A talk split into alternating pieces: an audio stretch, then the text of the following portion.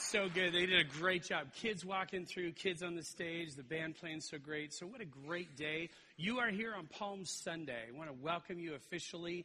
And whether you are here with us very consistently or you're a guest, we very much want to welcome you. We're really glad you're here today. Uh, we are continuing in this series called I Am. And you notice that on the lawn today, Jesus is now risen. We're a little premature, but he's risen. And, uh, what a great thing. I, what's been so great about that, a few of you have even come and told me personally or other maybe pastors on staff that that's actually elicited some great conversations. You, you go to the church with the I am thing on the lawn. And here's the best part. What's that all about? Oh, I'd be glad to tell you. So very cool. And today, just this great addition as we get ready to look towards Easter. We're so excited and thankful for the team who put that together. Um, I wanted to say, by the way, uh, more than one person has told me, Todd, did you notice that those are USC colors?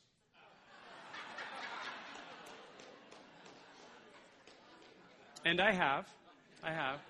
And at first, I was a little kind of miffed about that. If you're new here, I'm a big UCLA fan. So I was a little miffed, but then I just sat and thought about it for a minute. I totally realized, well, those are the people who need Jesus the most. So. So that was great. Trojans, you are welcome here. Glad you're here. And uh, we're going to have a great time today diving in, but very grateful for how great things look and as we get ready for Easter. Uh, like Steve said, you have that invite card in your program. They're out the doors today. Really be prayerfully thinking who you can invite next Sunday. We would love to just be able to have an opportunity to throw some seed into the lives of people that you are doing life with. Well, in your program, you also have a set of notes if you want to get those out. We are in the book of John as we are almost close to finishing up this series. John is the fourth book in the New Testament Matthew, Mark, Luke, and John. And we'll be in chapter 14 today if you want to find your way there. Now, of all this excitement that we've had today, that's just really kicked off our morning so well, to me, really one of the most important and exciting parts of our faith is what we get to engage at the end of our service today. 16 people are getting baptized this weekend at Trinity Church, and uh, we're stoked for that. So very cool. We have one last service, a few more this one, and then more in the last. So you're going to get to be a part of that. Some of you are especially guests here today because of those getting baptized at this service, and we especially want to welcome you. So we're excited for that. Well, here's where we catch up to. This is Palm Sunday. And a little bit like what Sharon was saying today, that Palm Sunday actually has a lot of tension within it. And I'll tell you why. I mean, it didn't then. In the first century, when Jesus triumphantly walked into Jerusalem, people did just like what our children did today. They came out with these palm fronds, they came out with their coats, they laid them on the ground. Jesus walked in on a donkey into Jerusalem, and that in and of itself doesn't sound remarkable to us, but you have to realize in the Old Testament, in the former covenant, that that had what had been prophesied. Messiah would come riding in on a donkey, and the people and the things they were saying, Hosanna, Messiah has arrived. Everything gave the impression that both the people understood and Jesus was accepting the role of Messiah come. That was Sunday. The tension in the moment now comes for us today that only five days later, those same people waving palm fronds and shouting Hosanna would shout with clenched fists, Crucify him. There's never been a better example of the fickleness of people who, on the one hand, shouting the praise of Messiah, on the other hand, were shouting, Murder him. But that's what begins this week that we get to celebrate. And would love to see you on Friday night and on Easter as we, man, Easter, everything changes at resurrection. And so we can't wait to get to celebrate that together. So, in this series, where we've been, We've been talking about the I ams. If you just joined us today for the first time, Jesus makes these eight statements in the book of John where he says he is something. And what Bill and I realized when we were putting the series together is that Jesus' I ams are not just declarative statements of who he is, they're actually sharing with us, showing us what Jesus came to be for us. I am the bread of life, the source of lasting nutrition the source of lasting life, not just what you want, but what you need. I am the light of the world for your sight. I am the door for your protection and provision. I am the good shepherd for your care. Last week, I am the true vine for your strength and support. Jesus is not only all these things in and of himself, but he's that to you. And he offers himself in relationship when you enter into a relationship with him. He is these things to you. And today we look at Jesus' claim to be the way, the truth, the life, the only way to the Father. Jesus, in this context, is describing to his disciples that he has to leave them and what he's going to go and do. And it's in that moment that he says he is the only way, the only path to be right with God. The now what statement we want kind of blinking in our brain as we look through this passage today. Look at it on your notes and on the screen. Follow Jesus because he's the only way home to the Father. Let's begin. Number one in your notes people are confused about Jesus' identity and destination. People are confused about Jesus' identity and destination. And what we'll see in our passage today, they're, they're not alone. They're not the first ones. John chapter 14, verse 5 is where we pick it up today. Thomas said to him, said to Jesus, Lord, we don't know where you are going, so how can we know the way? Lord, we don't know where you're going. How can we know the way? Where this is, this is in what we were in last week, Jesus' upper room discourse. He's talking with now his 11 disciples. Judas has already left. This particular part of the conversation actually begins back at John 13, verse 31. And that's when Jesus is getting very overt, very clear with them. I am leaving. You cannot follow but I am going somewhere and you know the way. These are all the things that he's been saying up until Thomas's words at this point. And so when Thomas he blurts this out, you got to realize that what Jesus has been telling them, they're confused by it. And Jesus says, You know, his last words just before we read, you know the place to where I'm going. Thomas, collectively, on everyone's behalf around the table, basically says, What? My paraphrase. How on earth can we know the way to where you're going if we don't know where you're going? That's an impossible question, an impossible thing. They're already hurt by the fact that Jesus is leaving them and he won't let them come with him.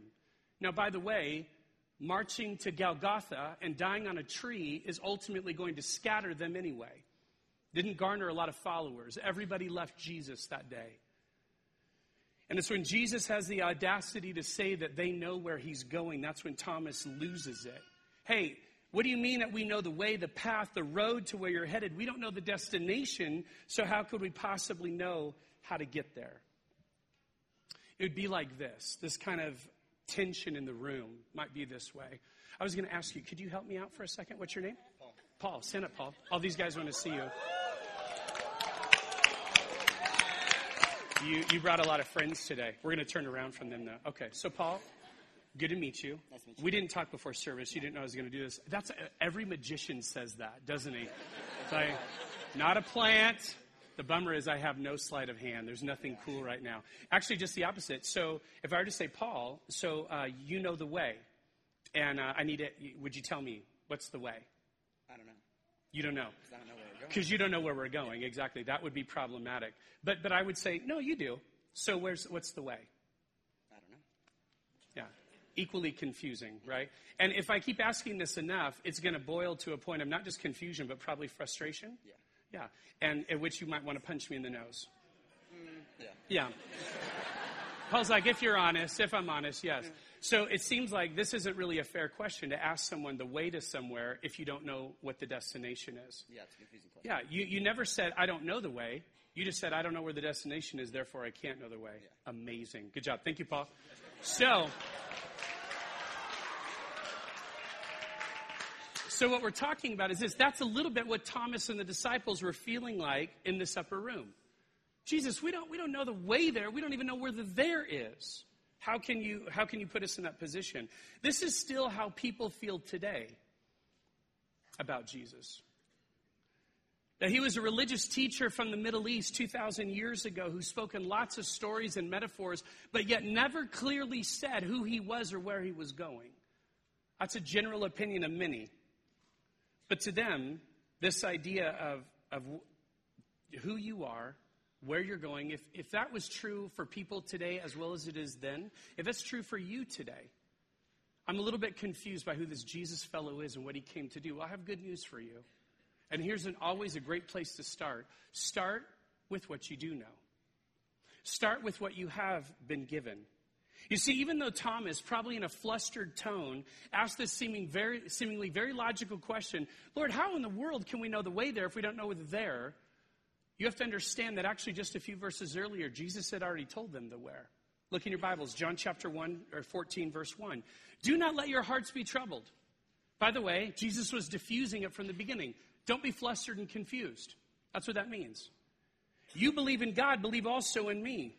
My father's house has many rooms. If that were not so, would I have told you that I'm going there to prepare a place for you?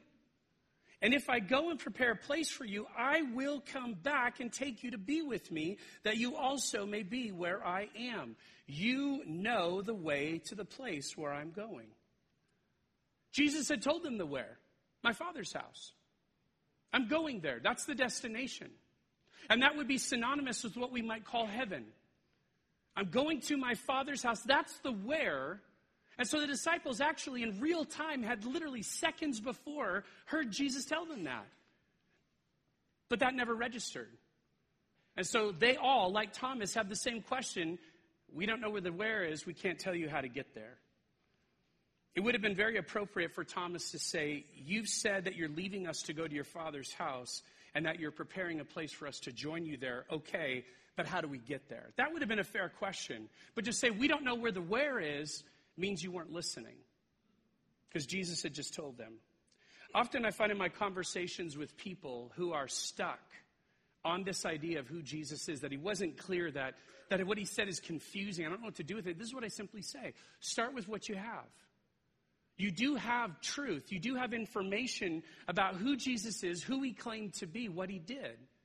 Begin at least with that. Just in our I Am series alone, just in these last six weeks, here are the kinds of things we've learned about Jesus. Jesus claimed to be God. I am, I am was a, a, statement of deity, so much so that the people around him picked up rocks to kill him when he said it. Interesting thing, when they picked up rocks to kill him for blasphemy, watch this, Jesus never said, Oh, no, no, no, I was just kidding. Now that it gets serious, you know, there's, there's the temperature's high in the room, just joking, he never pulls back. I am, I am. We know that about Jesus just in our last six weeks. We know that he's the source of life, everlasting life comes through Jesus. He's told us that. We know that He is the light of the world and that He came to help people who are in spiritual darkness have clarity. He told us that about Himself. Jesus is the, the source of protection and provision for His people. And that's because He's not a thief or a robber who comes in over the wall, He's the gate who provides those things. We found out that Jesus is also the good shepherd and that he cares for his sheep and he desires he to the degree that he will lay down his life in their places we know he loves that thickly that extravagantly we've learned that about him and last week we learned that jesus being the true vine he is the source of all fruit that grows from our lives as we just simply commit to attach to him remain in him abide in him fruit will grow from your life these are all things that we've learned about jesus just in the last six weeks and there's plenty more in the Bible you're holding in your hand or the Bible you can have access to. Jesus told us a lot about who he is. And here's a simple question I have for you if you're stuck today. It's on the screen. What have you done with the information that he's made so readily, readily available? That's a simple question. Jesus has put information out there. You might still be confused. That's okay. But what have you done with the material you can know, that you can read, that you can find out for yourself? I would simply encourage you today start there. And both for Thomas then and those confused today, Jesus is happy to answer the question of how we can know the way.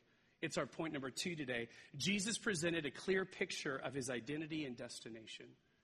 Jesus presented a clear picture of his identity and destination. It's the very next words after Thomas's question, How can we know the way? Jesus answered, I am the way, the truth, and the life. Guaranteed that's not what they were expecting. they were expecting some sort of maybe physical roadmap, some sort of pathway that they could follow. How can you be the path? How can you be the road to anywhere? You're a person. People aren't paths. That's just not something within our human capability. Their confusion was relatively appropriate. Jesus was saying something that was startling. Jesus didn't say he knew the way. Jesus didn't say, I'll point you to the way. Jesus said, I am the way. The Bible portrays Jesus as being 100% human, but also 100% divine. There's no one who's ever been like that. There's no one who's ever been that since. Hebrews helps us understand this a little bit. Hebrews chapter 1, just look on the screen. it says, In the past, God spoke to our ancestors through the prophets at many times and in various ways. But in these last days, He's spoken to us by His Son, whom He appointed the heir of all things. Watch this. And through whom also He made the universe. The sun is the radiance of God's glory. Watch this. And the exact representation of his being, sustaining all things by his powerful word. If Jesus was the path by which God created the universe, then he was also qualified to be the path of our salvation, the way that we might be right with the Father. It would be like this. It'd be like if someone was sitting here next to you today and literally within moments needed a blood transfusion. The need was urgent, the need was real. And you sit down next to them and you say, Oh, you need a blood transfusion? Let me tell you how blood transfusions work.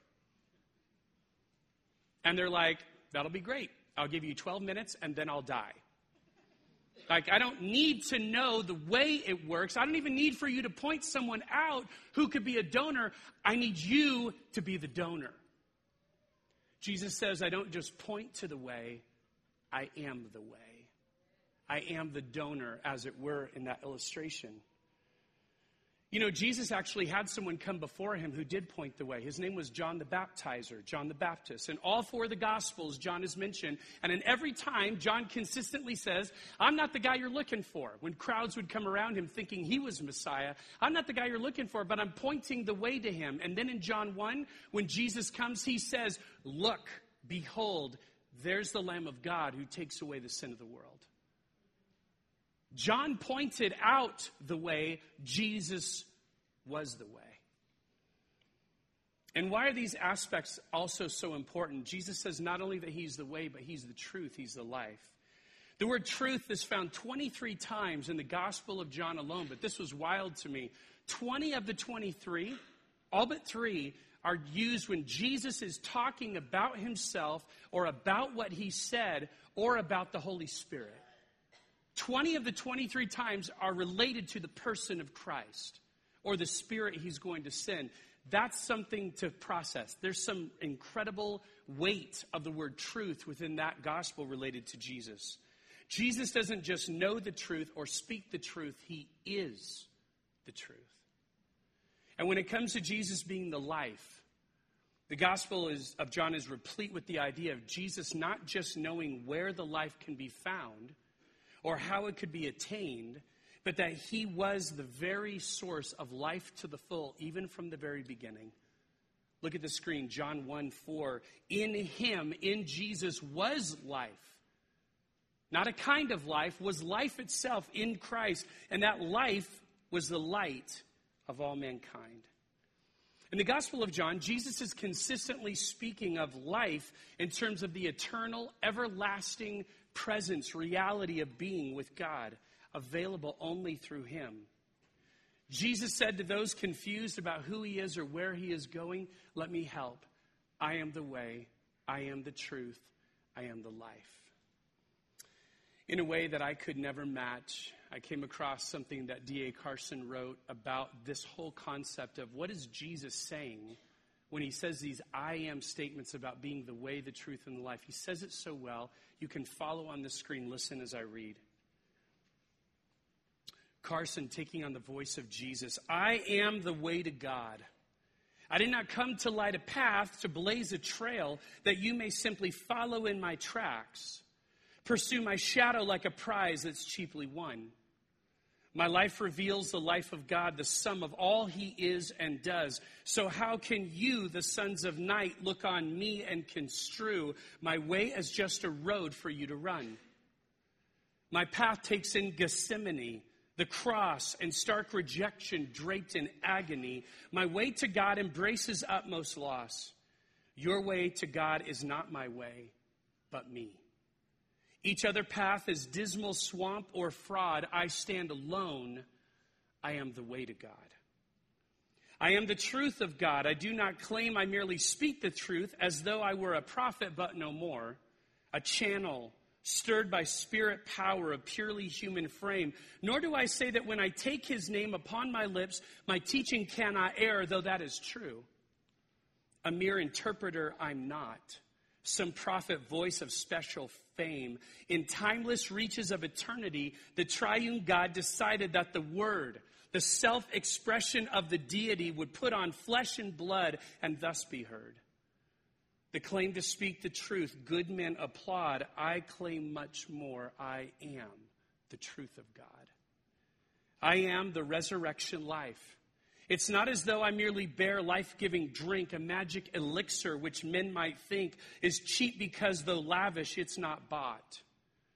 The price of life was fully paid. I fought with death and black despair, for I'm the drink of life.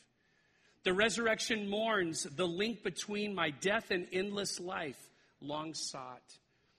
I'm the firstborn from the dead, and by my triumph I deal death to lusts and hates. My life I now extend to men and ply them with the draft that ever satiates. Religion's page with empty boasts is rife, but I am the resurrection and the life. I've never heard it better said. Jesus is making these claims, not to say he knows of these things, to say he is these things. Like we discovered at the beginning of our series, Jesus is not just pointing to the way, he says, I am the way. And that foundational truth leads us to our final point today. Number three, Jesus made an exclusive claim because of his identity and destination. Jesus made an exclusive claim because of his identity and destination. It's the second half of John 14, 6. I am the way, I am the truth, I am the life. No one comes to the Father except through me.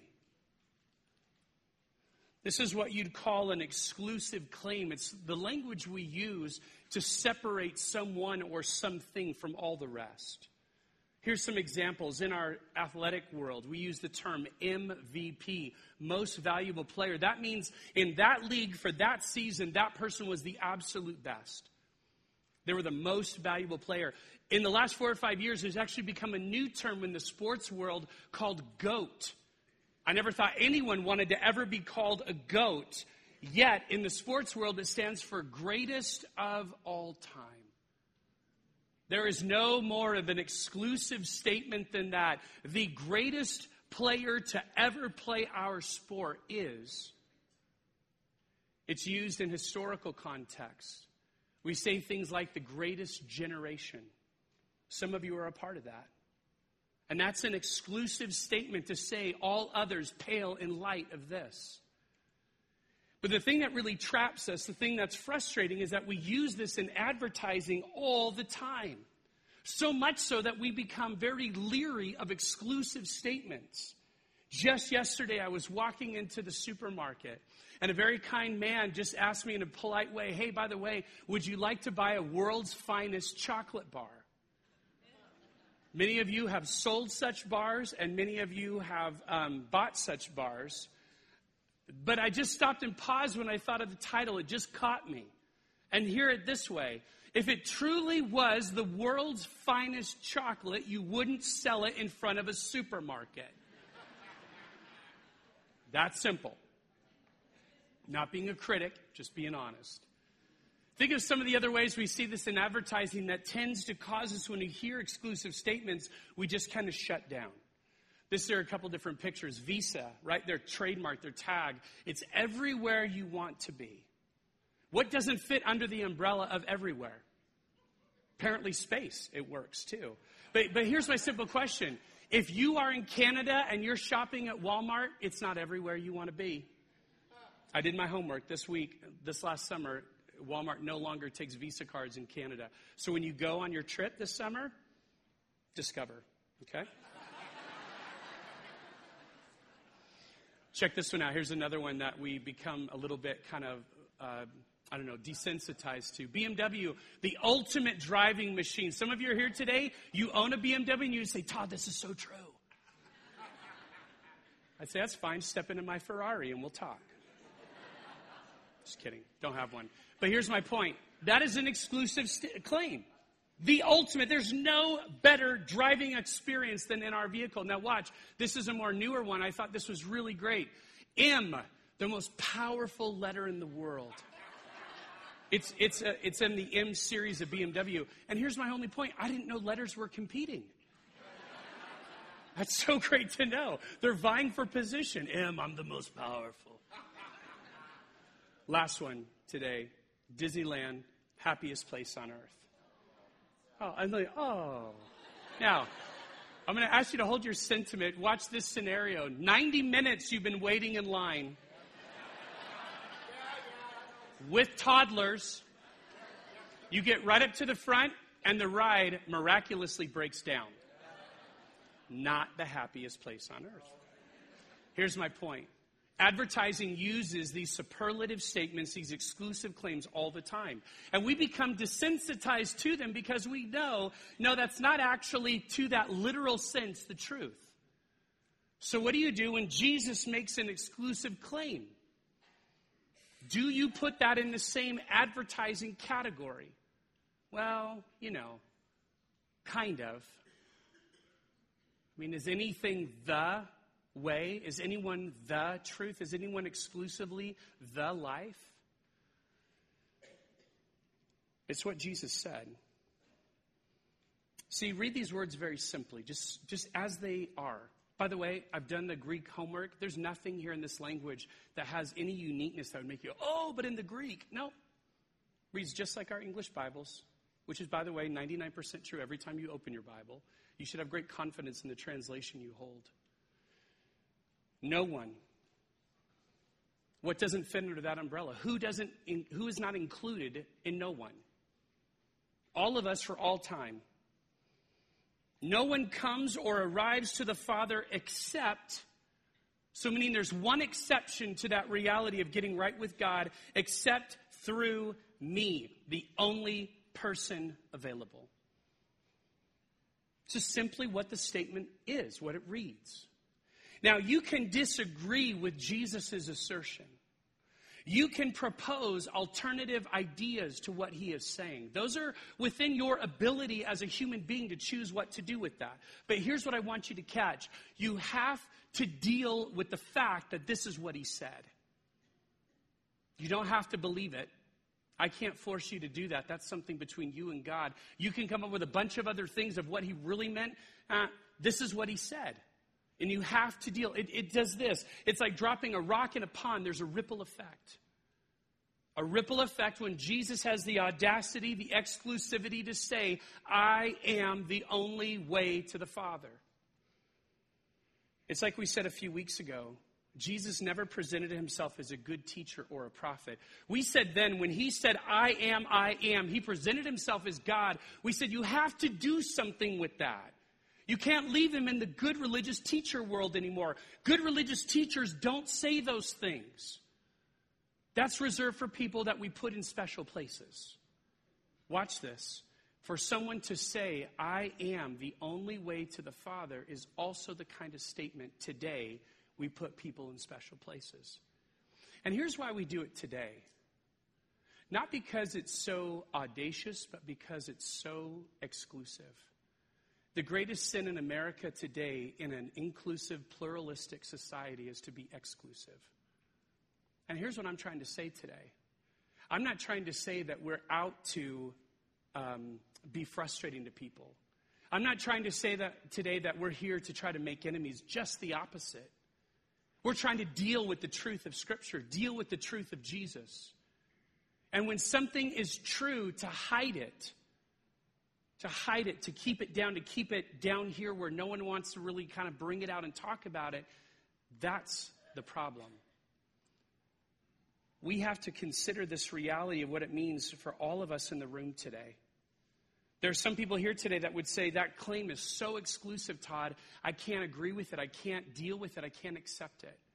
And I would simply say to you today number one, I'm so glad you're here. And I'm so glad you're in real time processing this truth. And I would simply say this then at least understand, even if you don't accept it, at least understand this is what Jesus claimed.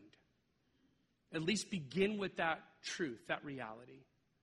For others that are here today and you would say, Todd, you got to understand, I have friends, I have people in my life, and this is such a, a line in the sand kind of comment. This is such a thing that now all of a sudden we have tension, we have conflict. Everyone was fine to be multiple types of faiths in the room until this statement comes out.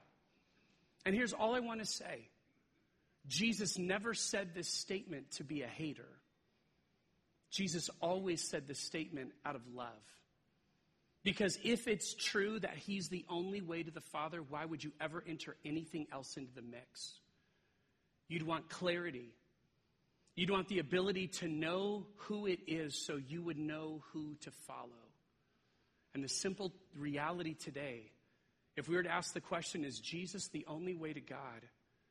I can just tell you with great confidence, Jesus said he was. If you're here today and you follow Jesus and you say, you know what, I believe that. And, and I believe it for a few reasons. I believe it because I tried other ways, and they never worked. They never were the right combination, the right way to live. Or I realize this, I, have learned this really from a child, like I am. I've told you before, I'm a lifer, never not known the name of Jesus growing up. But as I have listened to people's stories, as I have tested their theories, I just keep coming back to this is the truth. And out of that, you might be here today and you go, Todd, it is so hard to talk like this, to, to share this with anyone because we just live in a culture that just wants to get so mad. I'm not saying that's not true.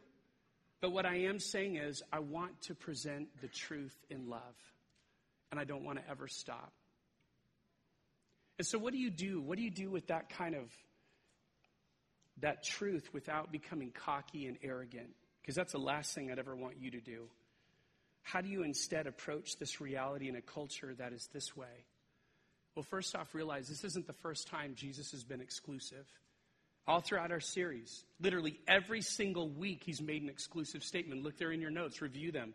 I am the bread of life. I am the light of the world. Not a light, the light. I am the door. I am the good shepherd. I am the true vine. I am the way. I am the truth. I am the life. Every single time he said an exclusive statement that maybe has never really clicked in our brain how exclusive it was till we got till today, but they've all been in that same vein. And so I say this to my encouragement to you today. If you're here today and you're just like, I don't know what I can do with that, I don't know how to accept that, then I would just say this. Remember what we said at the very beginning of the message today? Start with what you have. Start with the truth that Jesus has revealed to you and just begin to ask the question could this be? That'd be my simple encouragement to you. Could this be? For those of you who say, Yes, Todd, I believe this, but it is hard to live this out, hard to talk about it in the community I live in. I want to encourage you, Peter, one of the 11 who heard these words in real time, was a firsthand witness of Jesus saying this in the upper room. Later on, after the resurrection, Peter would be persecuted for his faith. He would be told, Don't ever speak in the name of Jesus again. Look what he says, Acts chapter 4. Salvation, talking about Jesus, is found in no one else. For there is no other name under heaven given to mankind by which we must be saved. Peter would say, I'm not trying to pick a fight. I'm just telling you the truth. And watch this. And I'm willing to have whatever is going to happen next happen. In our Christian culture, in America, and most all of our lifetimes, we've never seen any kind of persecution. But like Steve shared with you this morning, 43 people were killed today because they met at a Christian church in Egypt. Those are all people who theoretically would say, I believe Jesus is the only way. I came to worship on Palm Sunday just like a bunch of people in Southern California did. I had no expectation it was ever going to happen. But I'm here because that's what I believe. There are people in your relational worlds who don't think this way, not even close. Can I encourage you? It's verses like these that get your heart pumping, that get your passions rising when you begin to say, Jesus, the people in my world need you like nobody's business. I'm going to begin praying for them. I'm going to invite them to Easter. I'm going to be an intentional source of influence in their lives because they need to know the Jesus that I know. And the thought to keep on our brains as we leave this week is the very one we began with follow Jesus because he's the only way home to the Father. Let me pray. Father God, we come before you today and we look at these words, and God, we thank you. We thank you for the clarity. We thank you for the truth. We even thank you for the exclusivity because Jesus was answering a question we were going to ask. Are you Jesus the only way? Is there others? Are there other paths? Jesus made that so very, very clear. And for that, we thank you, Jesus, that you have made yourself known to us. Without you, apart from you, we're lost, utterly hopeless. If you're here today and you would say, you know what, Todd, these words are actually not frustrating to me, they're the words I've been waiting to hear. I have been wondering about Jesus, not knowing what to do with him, and these words make it clear he is the only way to the Father. How? How do I walk with him? How do I follow him? What's my next step? The great news is the ABCs explain that. A is to admit. Admit that you have lived life on your terms, not on God's, and because of that, there's a problem. It's called sin. And you knew that. Before you walked in the door today, you knew the different things you've done and tried. You just go, God, I know there's something very wrong with my life. You haven't been able to put words to it, but now today you can. God, I am a sinner. Be as believe. Believe that what Jesus came to do in this I am the way life Believe that He's the only Savior available, as He told His disciples He was, as He tells us today He was. Believe that He alone can make you right with the Father, and see is choose. Choose to say, Jesus, I want to follow in your steps. You are the way. Let me walk that way. Let me walk that path following you closely. And my prayer today is that you wouldn't just know that's what your next step is. My prayer is you do it. You take that step today. Father, we love you. Thank you for being all that you are to us. And we pray in the great name of Jesus today.